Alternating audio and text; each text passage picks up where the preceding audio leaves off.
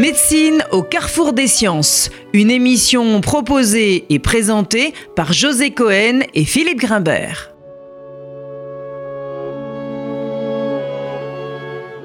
Bonjour et bienvenue à Médecine au carrefour des sciences. Cette émission vient clore la série que nous avons consacrée au Covid dix-neuf.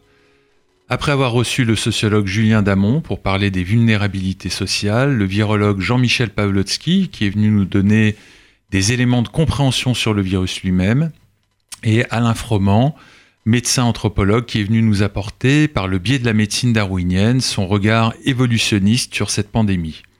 Vous pouvez bien sûr écouter toutes ces émissions sur le site de Médecine au carrefour des sciences. Aujourd'hui, nous souhaitons aborder la crise du Covid dix-neuf sous l'angle de la question écologique, puisque par définition, une pandémie vient rompre ou du moins modifier les équilibres entre écosystèmes. Mais aussi, cette période de confinement nous a permis, et ce plus particulièrement dans les grandes villes, de réévaluer l'impact d'une vie moderne sur notre environnement. Moins de bruit, moins de pollution, moins de consommation, et un monde animal d'ordinaire caché qui redevient visible dans les grandes agglomérations. Pour poser donc cette question de l'écologie face au Covid dix-neuf, nous sommes très heureux d'accueillir Thierry Pech, membre fondateur puis directeur depuis deux mille treize du think tank Terra Nova, mais également coprésident avec Laurence Tubiana du comité de gouvernance de la Convention citoyenne pour le climat. Thierry Pech, bonjour. Bonjour. Je vous propose donc une discussion autour de trois de vos casquettes, si je puis dire, le président de Terra Nova, le président de la Convention citoyenne sur le climat, et puis nous finirons en nous adressant à l'intellectuel ou au penseur de son temps que vous êtes également. Alors pour commencer, Thierry Pech, vous avez écrit mi-mars sur le site de Terra Nova, je cite... Passer le temps de la stupéfaction et le long effort d'accommodation du regard à une crise sanitaire inédite, le temps de la réflexion et de l'intelligence collective doit reprendre ses droits. C'est la raison pour laquelle vous avez ouvert vos pages et votre site à de multiples contributions libres d'experts, d'acteurs, de témoins, et vous avez ouvert la voie avec un article intitulé « Crise sanitaire et crise écologique ». Alors selon vous, Thierry Pech, la crise sanitaire au Covid dix-neuf est aussi une crise écologique au sens où elle trouverait ses origines dans les bouleversements écologiques que sont la perte de biodiversité, la déforestation, la modification des habitats naturels. Thierry Pech. Oui, alors en effet, lorsque la pandémie a, a éclaté, tous ceux qui s'intéressent aux questions écologiques se sont demandé s'ils allaient être considérés comme hors sujet ou s'il y avait un lien. Et quel était ce lien, euh, en l'occurrence, si, s'il s'avérait qu'il en existait un. Donc, comme d'autres, euh, je me suis plongé dans la littérature scientifique, n'étant pas scientifique moi-même, mais, mais dans euh, du conseil de quelques amis.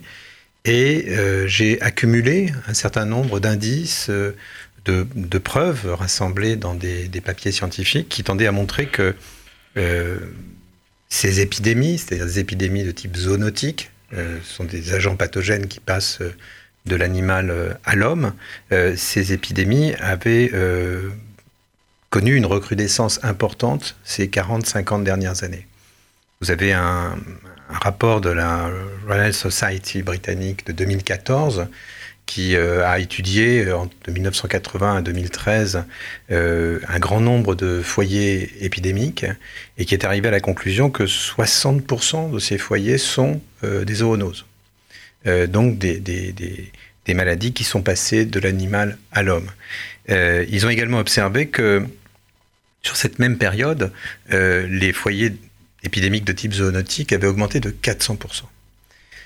Il y a donc là un, un sujet qui est resté longtemps inapparent, quoique quand on prononce le nom de ces maladies, euh, certaines d'entre elles sont très connues et, et le fil qu'on peut passer de l'une à l'autre devient d'autant plus signifiant. Tout le monde connaît Ebola, euh, beaucoup ont entendu parler du virus Zika, euh, beaucoup ont entendu parler... Euh, du virus de la vallée du Rift, euh, moins, c- moins célèbre, sauf pour ses victimes, le virus de Marburg, euh, la fièvre de Congo-Crimée, toutes ces maladies qui ont, qui ont fait parler d'elles depuis trente ou quarante ans ou cinquante ans, euh, sont des, des, des zoonoses. Alors la deuxième question qui vient à l'esprit, c'est pourquoi ? Est-ce que c'est lié aux facteurs que vous avez indiqués dans votre introduction, c'est-à-dire euh, perte de biodiversité, euh, déforestation, et cetera. Et là, les choses sont un peu contre-intuitives, et je crois qu'il faut s'y arrêter un instant. On pourrait penser que si la biodiversité diminue, le nombre de virus, d'agents pathogènes en circulation diminue aussi. Ça n'est pas faux d'ailleurs. Euh, le problème, c'est que cette perte de biodiversité nous expose davantage. Et c'est ça qu'il faut essayer de bien comprendre. C'est-à-dire que les espèces qui disparaissent sont, pour nous aussi, des espèces protectrices qui disparaissent. J'ai utilisé cette image, elle vaut ce qu'elle vaut, évidemment, elle est peu scientifique, mais elle aidera vos, vos auditeurs peut-être à mieux comprendre en quoi la biodiversité est protectrice, en quoi elle joue un effet tampon ou un effet dilution. Si un loup trouve un rongeur, il n'a pas besoin de venir jusqu'à vous pour se nourrir d'une certaine façon. S'il ne trouve plus de rongeur, euh, eh bien il cherche plus loin. Et c'est un peu ce qui s'est passé avec ces, ces, ces maladies zoonotiques. C'est-à-dire que le développement des activités humaines, en particulier le développement de l'agriculture, de l'élevage, a porté l'activité humaine au contact du monde sauvage et a, d'une certaine façon, euh, déchiré euh, l'écran de biodiversité qu'il y avait entre cette nature sauvage et nous. Beaucoup des maladies que j'ai citées viennent du monde sauvage. Alors, juste pour euh, entretenir le débat, on, nous on a reçu Alain Froment euh, il y a une dizaine de jours, donc l'émission est passée dimanche dernier, et lui nous disait, quelqu'un qui a beaucoup travaillé sur les pygmées, disait les pygmées sont constamment en contact de virus qu'ils attrapent, des, des, des gorilles avec qui ils se battent, euh, ou de, de, d'animaux qui euh, chassent dans la forêt et qui mangent. Le problème n'est pas celui-ci, le problème n'est pas un problème de contact entre le, le, l'homme et le monde animal et la transmission de, de zoonoses, mais le problème est dans la diffusion qu'il y a derrière, euh, et que d'après lui, c'est ça le paramètre essentiel, et pas tant euh, Alors, le... Vous avez raison, là je décris le premier maillon. Euh, il y en a beaucoup d'autres. Pour qu'une épidémie devienne un problème global, il faut bien sûr...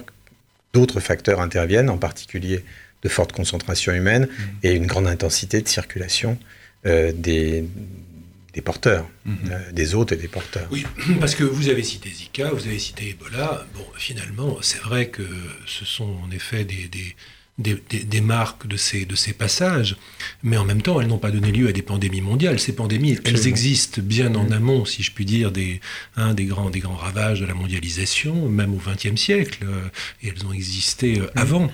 Euh, donc, finalement, est-ce que euh, la, la question euh, sous-jacente, ça n'est pas un risque d'une lecture finalement très écolo-centrée de l'épidémie en soi et de la pandémie, sans tenir compte du fait que finalement c'est un fait constant dans l'histoire de l'humanité, ces, grands, ces, ces, ces grandes pandémies mondiales?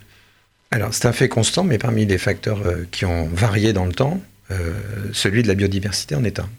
Donc je maintiens euh, ce que je disais au début. Mais vous avez raison, euh, le problème, euh, c'est, j'allais dire, c'est la Chine. Pourquoi la Chine ? Disons, regardons la Chine comme un idéal type, ou comme un cauchemar type, disons. Euh, la Chine est un pays en rapide et fort développement, qui a beaucoup mordu sur euh, sa nature sauvage, qui a euh, vu se développer des concentrations urbaines comme nulle part ailleurs au monde, nous n'en connaissons, euh, et qui a en plus développé ses connexions avec le reste du monde euh, d'une façon absolument euh, inédite. Donc vous avez réuni tous les facteurs Euh, qui font que l'épidémie peut exploser à partir de là. Et il y a bien sûr des facteurs qui ne sont pas de, de nature écologique, euh, mais qui ont néanmoins des conséquences écologiques. Euh, en l'occurrence, ce qui s'est passé en Chine, et qui aurait pu se passer dans d'autres pays du monde émergent, c'est souvent dans les pays émergents d'ailleurs que ces problèmes mmh. surviennent, c'est que vous avez un monde sauvage euh, très récemment, euh, j'allais dire domestiqué, c'est beaucoup plus que ça, détruit au, au profit de l'activité humaine et des concentrations urbaines elles-mêmes très récentes. Et ça, ça vous, vous avez réuni tous les facteurs qui font que le, l'épidémie qui aurait pu être locale, qui aurait pu être temporaire, euh, est devenue euh, mondiale. Euh, c'est, c'est ça le sujet. Moi, je suis très inquiet de voir ce qui se passe au Brésil, parce que vous avez à peu près les mêmes facteurs au mmh. Brésil. Euh, vous avez des pays... Euh, alors, par contre, en Afrique, euh, le, le, la pandémie se développe beaucoup plus lentement, de façon beaucoup plus inégale, euh, parce que les circulations sont différentes aussi, parce que les concentrations urbaines sont différemment dispersées sur le continent africain. Donc vous n'avez pas le même type de, de, de, de topographie. Mais le virus, moi j'étais frappé d'une chose, hein, c'est que les, les, le temps qu'il a fallu pour que le virus s'exporte de Chine dans le reste du monde développé, singulièrement l'Europe, euh, c'est quoi ? C'est quatre semaines, mm-hmm. quelque chose comme ça. Euh, ses effets économiques, c'est deux semaines. Mmh. Euh, donc, nous vivons avec la Chine. Oui, alors que par exemple, la grippe espagnole s'est installée sur un temps voilà. beaucoup plus long. Oui. Voilà. Oui, oui, sûr, ou oui. si vous prenez la, la peste noire, elle met euh, euh, plus d'une décennie euh, à arriver en Europe occidentale. Là, on est dans un monde qui est très étroitement interconnecté, mmh. avec des circulations d'une intensité, j'allais dire, délirante, parce que beaucoup d'entre elles ne sont pas nécessaires à notre développement, à notre, à notre bien-être. Euh, et donc il faut s'interroger aussi sur la, la, la façon dont euh, nous nous déplaçons, dont nous échangeons avec le reste du monde. Je crois que c'est une, une question sérieuse. Alors, l'une des propositions, ou en tout cas des formulations qu'on entend beaucoup aujourd'hui dans le monde politique, c'est l'idée d'un monde d'après, hein, comme si finalement cette, cette pandémie devait constituer un temps zéro pour cette réflexion. Et dans ce cadre-là, bien évidemment, euh, euh, José l'a rappelé dans son introduction, euh, la Convention citoyenne que vous avez présidée a, a reçu un écho tout à fait particulier. Vous, vous pouvez... peut-être revenir justement et nous dire en, en, en quoi a consisté cette expérience unique et inédite de cette convention et surtout en quoi la crise du Covid vingt-neuf a percuté le travail dix-neuf. de ces de dix-neuf a percuté le, le travail de ces cent cinquante citoyens, de quelle manière? Alors la convention citoyenne, c'est un, si je dois la résumer en quelques mots, ouais. euh, c'est un c'est un pari. Et ce pari, c'est l'idée que si cent cinquante personnes, aussi diverses que l'est la société elle-même, parce que leur mode de sélection, euh, par le hasard d'abord, par la composition démographique ensuite, fait qu'ils sont une France en miniature. Si ces cent cinquante personnes, après s'être informées, après avoir délibéré de façon indépendante et sereine, arrivent à un accord, alors on peut penser que cet accord peut rencontrer l'approbation de la majorité de leurs concitoyens. C'est ça le pari chimiquement pur, si vous voulez. C'est ce qui s'est passé en Irlande, avec la, la convention, la, l'Assemblée citoyenne irlandaise, il y a plusieurs années maintenant, à qui était posée toute une série de questions, dont, euh, par exemple, le droit à l'avortement. C'était ça le modèle, en fait, de cette convention citoyenne. C'était le modèle, mais on a fait quelque chose de différent. Après, je, il faut insister sur les différences. Euh, la convention irlandaise s'était vue poser une série de questions, plutôt de société, euh, Euh, le mariage des personnes de même sexe, euh, euh, le droit à l'avortement, et cetera. Nous, on nous a posé une question beaucoup plus massive qui est comment réduire nos émissions de gaz à effet de serre d'au moins quarante pour cent d'ici deux mille trente par rapport à ce qu'elles étaient en dix-neuf cent quatre-vingt-dix, dans un esprit de justice sociale. Et nous étions priés de donner à ces propositions euh, la forme de mesures législatives, donc une forme très avancée, très proche de ce qui pouvait être transmis, in fine, soit au Parlement euh, pour la... la les mesures législatives, soit au peuple français pour des révisions constitutionnelles éventuellement, ou pour d'autres mesures législatives. Donc c'était un pari considérable et tout à fait original. Jamais une convention citoyenne, il y en a eu d'autres de par le monde, jamais, euh, elle, jamais une convention citoyenne n'avait été sollicitée pour aller si loin. Nous ne savions même pas si c'était possible au début de l'exercice, si nous parviendrions à euh, aller si loin. Bon, nous y sommes parvenus, c'est une bonne chose. Les mesures, les propositions sont sur la table du gouvernement, bientôt du, du Parlement. Chacun pourra euh, les étudier, euh, les adopter, les amender, euh, et il arrivera ce qu'il arrivera. Comment la pandémie a percuté ce, ce train ? Bon, d'abord, ce train, il devait entrer en gare euh, quatre mois après son départ. Euh, on a commencé en octobre, on aurait dû avoir fini fin janvier. Premier, première avarie euh, sur ce chemin, les grèves de décembre et janvier, nous avons dû refaire le, l'agenda. Et puis, euh, la pandémie survient au moment où nous allions conclure. Euh, donc, comme beaucoup d'autres processus en cours, tout s'interrompt, la lumière s'éteint, comment, comment faire ? Alors, nous avons, euh, bien sûr, je passe sur les questions d'organisation, mais elles ont aussi leur charme, si je puis dire. Euh, nous avons continué à délibérer euh, grâce à des outils numériques, euh, et nous avons fait la preuve, comme le Parlement européen ou d'autres assemblées, que c'était possible, même si c'est euh, un peu plus difficile. Mais surtout... les citoyens se sont posés des questions sur euh, est-ce que les propositions qu'ils avaient façonnées euh, gardaient la même pertinence dans ce contexte. Euh, et donc, ils n'ont pas refait leurs propositions, parce qu'ils les jugeaient, je crois, euh, pertinentes malgré tout, mais ils les ont regardées différemment. Et c'est ça qui est intéressant. Par C'est-à-dire exemple qu'ils, ben, ils se sont, sont plus demandés seulement si c'était bon pour lutter contre le climat, ils se sont demandé si c'était bon pour créer de l'activité économique et ils se sont demandé si c'était bon pour la santé. Je vais vous donner un exemple très simple, chacun comprendra. la rénovation énergétique des bâtiments. C'est très bon pour le climat. Vous allez construire, enfin vous allez rénover des bâtiments et donc il y fera euh, moins chaud l'été euh, et moins froid l'hiver sans que vous ayez besoin de pousser le chauffage. Bon, c'est très bon pour l'économie. C'est un facteur de création d'activités par centaines de milliers d'emplois. Hein. Euh, la rénovation, c'est beaucoup d'artisans, beaucoup de T P E qui demain vont euh, devoir pas simplement mettre de la laine de verre sous, sous votre toiture, euh, mais faire beaucoup plus. Bon. Mais c'est aussi très bon pour la santé. Cette question-là, ils ne se la posaient pas avant la pandémie. Euh, en effet, euh, euh, ne pas euh, transpirer tout l'été, parce qu'il y aura des épisodes caniculaires de plus en plus fréquents, nombreux, avec mmh. une intensité de température très élevée. Et c'est très bien l'hiver aussi, de ne pas euh, élever ses enfants dans des appartements humides et, et où on grelotte. Ils se sont posé la même question pour euh, les véhicules euh, propres. Euh, vous avez, vous le savez mieux que moi sans doute, une épidémiologie de la qualité de l'air euh, qui nous fait découvrir chaque année euh, davantage de, de conséquences, de risques, et cetera. Je crois qu'on on chiffre à quarante-huit mille morts euh, euh, prématurés le, le, le nombre de victimes de la mauvaise qualité de l'air en France, c'est-à-dire davantage que l'alcool euh, ou des facteurs qui sont recensés comme des, des, des problèmes sanitaires majeurs depuis très longtemps. Eh bien, ils se sont dit, en effet, passer du véhicule thermique au véhicule électrique, voire à des mobilités douces quand c'est possible, parce que vous êtes en centre-ville et que vous avez des déplacements relativement courts, comme le vélo.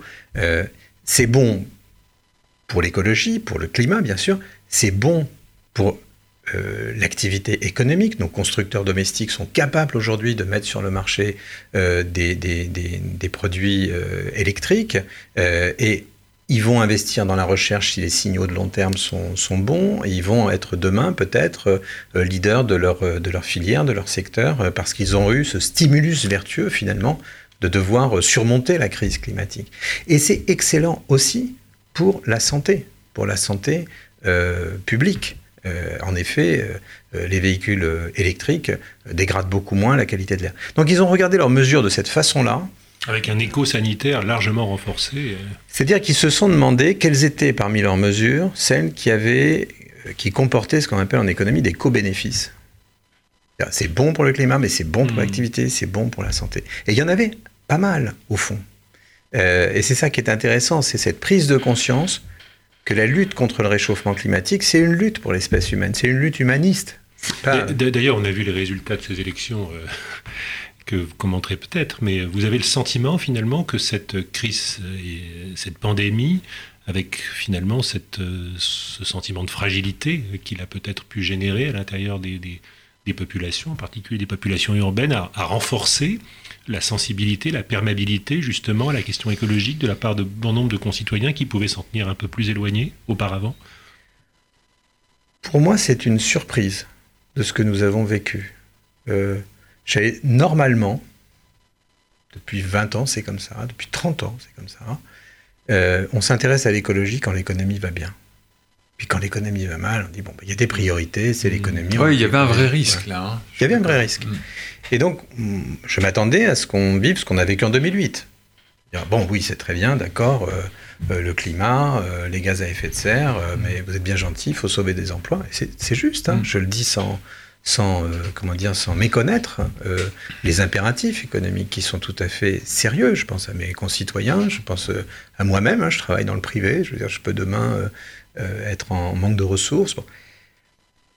Mais enfin, en deux mille huit, c'est ce qu'on a fait. C'est-à-dire, on a oublié le climat et puis on a fait une relance brune. On a fait de la relance sur des véhicules mmh. thermiques, on a fait de la relance bon, classiquement. Et bon, on s'en est sorti comme ça. On a pris des années de retard sur nos engagements, sur la trajectoire Euh, C O deux, et cetera. C'est pas ce qui est en train de se passer. Et ça, c'est nouveau. Je pense que c'est absolument nouveau. Alors, on verra si les signes qu'on observe aujourd'hui se maintiennent dans le temps. Mais en gros, on est peut-être au seuil d'une période où la préoccupation écologique va coexister avec la préoccupation économique et sociale.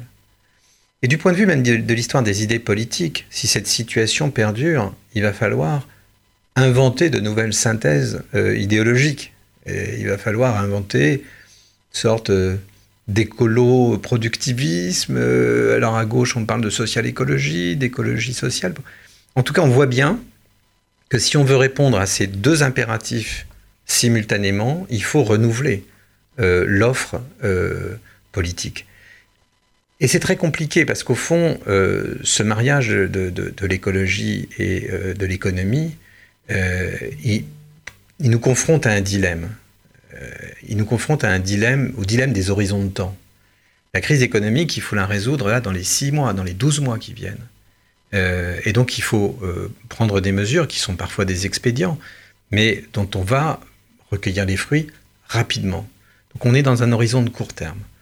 La crise climatique, c'est un horizon de très long terme. Ça ne veut pas dire que ce n'est pas urgent, mais on y sera encore dans dix ans, dans quinze ans, dans vingt ans.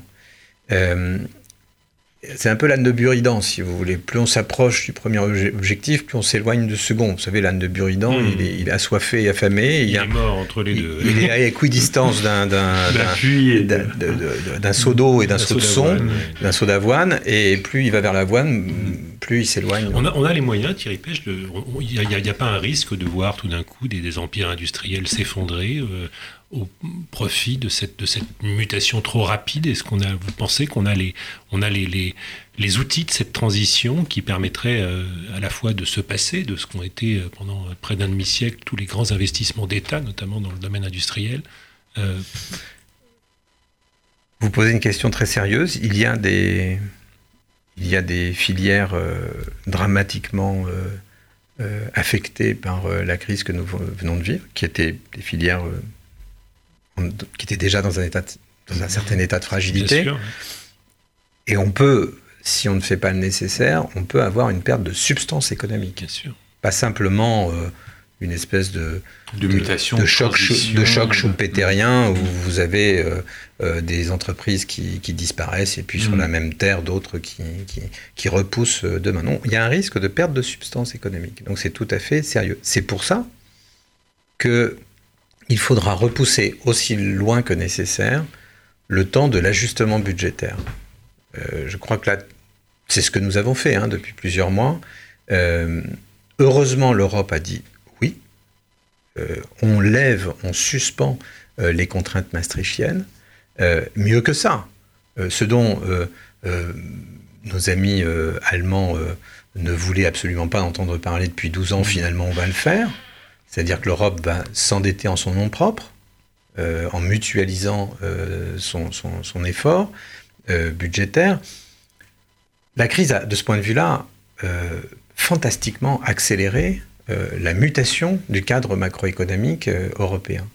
Alors, les jeux ne sont pas complètement faits. Il faut être très attentif à ce qui va se passer dans les conseils européens euh, qui viennent. À ce qui va être fait de cet argent aussi. Ce qui va être fait de cet argent. Pour la France, je crois que ça représente quarante milliards d'euros, euh, trente-neuf ou quelque chose comme ça.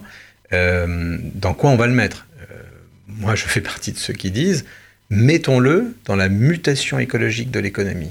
Cet argent-là, hein, ça veut dire qu'on ne fait pas d'efforts par ailleurs, mais cet argent-là, mettons-le dans la rénovation énergétique des bâtiments, pour les raisons que j'ai dites tout à l'heure, mettons-le dans la mobilité propre, mettons-le dans euh, le ferroviaire, le ferroviaire, bon, le fret ferroviaire en particulier.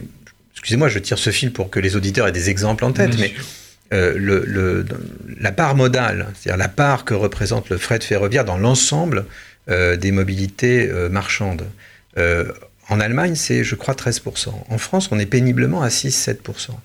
Ce sont des mobilités, le fret ferroviaire, qui sont neutres en carbone, pourvu que l'électricité qui alimente les voies est une origine qui elle-même soit peu émettrice. Euh, bon... On doit pouvoir faire, je ne sais pas, au moins aussi bien que nos amis allemands. Je ne dis même pas que nos amis suisses, qui eux sont à des niveaux encore supérieurs. Donc c'est, ça, ça suppose un peu, un peu d'infrastructure. Il faut arriver à, il faut arriver à brancher euh, nos, nos, nos, nos rails sur les infrastructures portuaires, par exemple. Il faut faire des plateformes multimodales pour que les camions passent de la route sur le train, puis du train à autre chose. Voilà, je pense que c'est là qu'il faut euh, allouer euh, l'argent euh, que l'Europe mettra à notre disposition. Alors, je voudrais qu'on, qu'on essaie de, de terminer euh, la dernière partie de cette émission sur les conséquences de cette convention citoyenne. Euh, tout d'abord, cette crise du Covid, euh, par les décisions qui ont été prises, par le recentrage euh, au niveau de très peu de personnes, des décisions politiques, et cetera, Euh, par les hésitations, a mis à mal, je pense, euh, la, la, la confiance des citoyens vis-à-vis du monde politique et du monde de, de, de la décision. Euh, en quoi, à votre avis, la Convention citoyenne euh, peut-elle participer du rétablissement justement de la confiance entre les citoyens et le monde politique ? Je, je trouvais déjà que les ambitions qui avaient été assignées à la Convention étaient hautes, mais là, vous, vous les placez... Alors, est-ce que vous pensez... Alors, je vais euh... reformuler ma question. Est-ce que vous pensez que ça peut participer ? Non pas peut-être en quoi, mais... Parce qu'on a je, un exercice pense... quand même qui est très singulier dans, dans ce qui vient d'être réalisé. Je vais vous parler très franchement. Moi, je, je n'arrive pas à percer le mystère de la défiance française. Je n'arrive pas à le percer. Quand on se compare... Euh, Allemands, Britanniques, à nos voisins. Euh, euh, la France est un pays d'une morosité, d'une défiance euh, euh, mystérieuse. Je, je, je n'arrive pas à me l'expliquer. Il faut savoir aussi, euh, euh, comment dire, euh, oublier ce qu'on a appris quand on est confronté à quelque chose qu'on ne sait pas expliquer. Donc je pourrais vous dire, comme beaucoup, euh, les facteurs économiques, les facteurs... Oui, mais il euh, y a parfois les mêmes ailleurs et on n'a on on pas ce, ce, cette... Euh, Cette falaise de défiance, quoi. Alors, sur la Convention, euh, je vais prendre le problème un peu différemment. Euh, le péril climatique ne fait pas vraiment débat en France. On a cette chance de vivre dans un pays où il y a très peu de climato-sceptiques, où euh, les populistes ne se sont pas emparés euh, de ce sujet comme d'un, d'un étendard. C'est très bien. Mais ce consensus n'a pas son équivalent dès lors qu'on parle des moyens de lutter contre le réchauffement climatique. C'est-à-dire, dès lors que vous dites euh, aux gens, euh, bon, il y a un péril, comment on va euh, lutter contre ? Comment on va se répartir les efforts entre nous pour lutter contre ? Vous vous souvenez de la taxe carbone, vous vous souvenez de l'écotaxe. À chaque fois, c'est compliqué. Peut-être parce qu'on s'y prend mal, hein. Sans doute d'ailleurs, mmh. euh, les, la taxe carbone, on s'y était très mal pris. Mais euh, à chaque fois, vous observez que la classe politique est d'accord, voire unanime.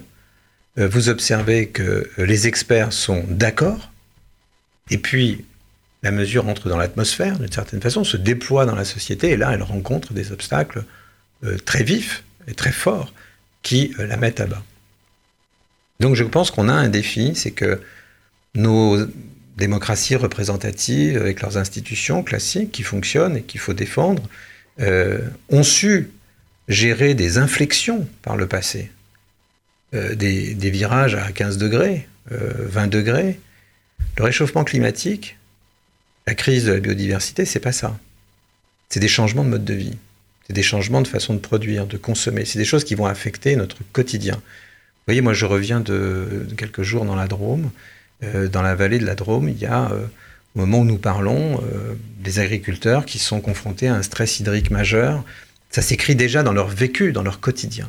Et donc, pour surmonter ça, il va falloir que nos sociétés apprennent à produire du consensus large. Et la Convention citoyenne euh, et celles qui suivront euh, peuvent être des outils intéressants pour ça. Pour la raison que je vous disais au début, c'est-à-dire le pari, c'est quand même que si cent cinquante personnes aussi diverses arrivent à trouver un chemin, alors ce chemin est susceptible d'être celui dans lequel leurs concitoyens peuvent... Euh, eux-mêmes s'aventurer. Celui dans lequel la démocratie parlementaire peut avancer. Moi, je n'ai jamais opposé euh, la démocratie délibérative, participative, la démocratie représentative. Je fais même partie de ceux qui pensent que, dans la Convention citoyenne, nous avons fait un exercice de démocratie représentative d'un nouveau type. C'est-à-dire que nos, nos citoyens étaient en situation d'être des citoyens représentants, comme mmh. on dit au Québec pour ce type de... Bon. Parce qu'ils étaient représentatifs, mais aussi parce qu'on leur posait la question qu'on pose aux représentants. Quel est le, le nouveau consensus normatif souhaitable et possible ? Ils ont, eux, essayé de préfigurer euh, ce que demain, les parlementaires euh, vont euh, euh, acter ou, ou refaire ou modifier. Mais je pense qu'on a besoin, voilà, d'enrichir notre démocratie représentative euh, avec les citoyens, pas, euh, pas dans leur dos, pas malgré eux, sans avoir peur d'eux. Euh, et et c'est, c'est, c'est à ça que ça sert d'une certaine façon. C'est la seule façon, vous savez, pour que euh, la cité politique cesse d'avoir peur de ceux qui la composent. Oui, c'est ce que Tocqueville préconisait finalement, hein. C'est des corps intermédiaires euh, puissants et efficaces. Oui. C'est des corps intermédiaires d'un nouveau type. Oui, oui. Oui. Thierry Pech, merci infiniment d'être venu nous rendre visite. Cette émission a été exceptionnellement préparée avec l'aide de Léo Cohen, assistante Églantine Delalleu et à la technique Daniel Tapia. C'était Médecine au carrefour des sciences.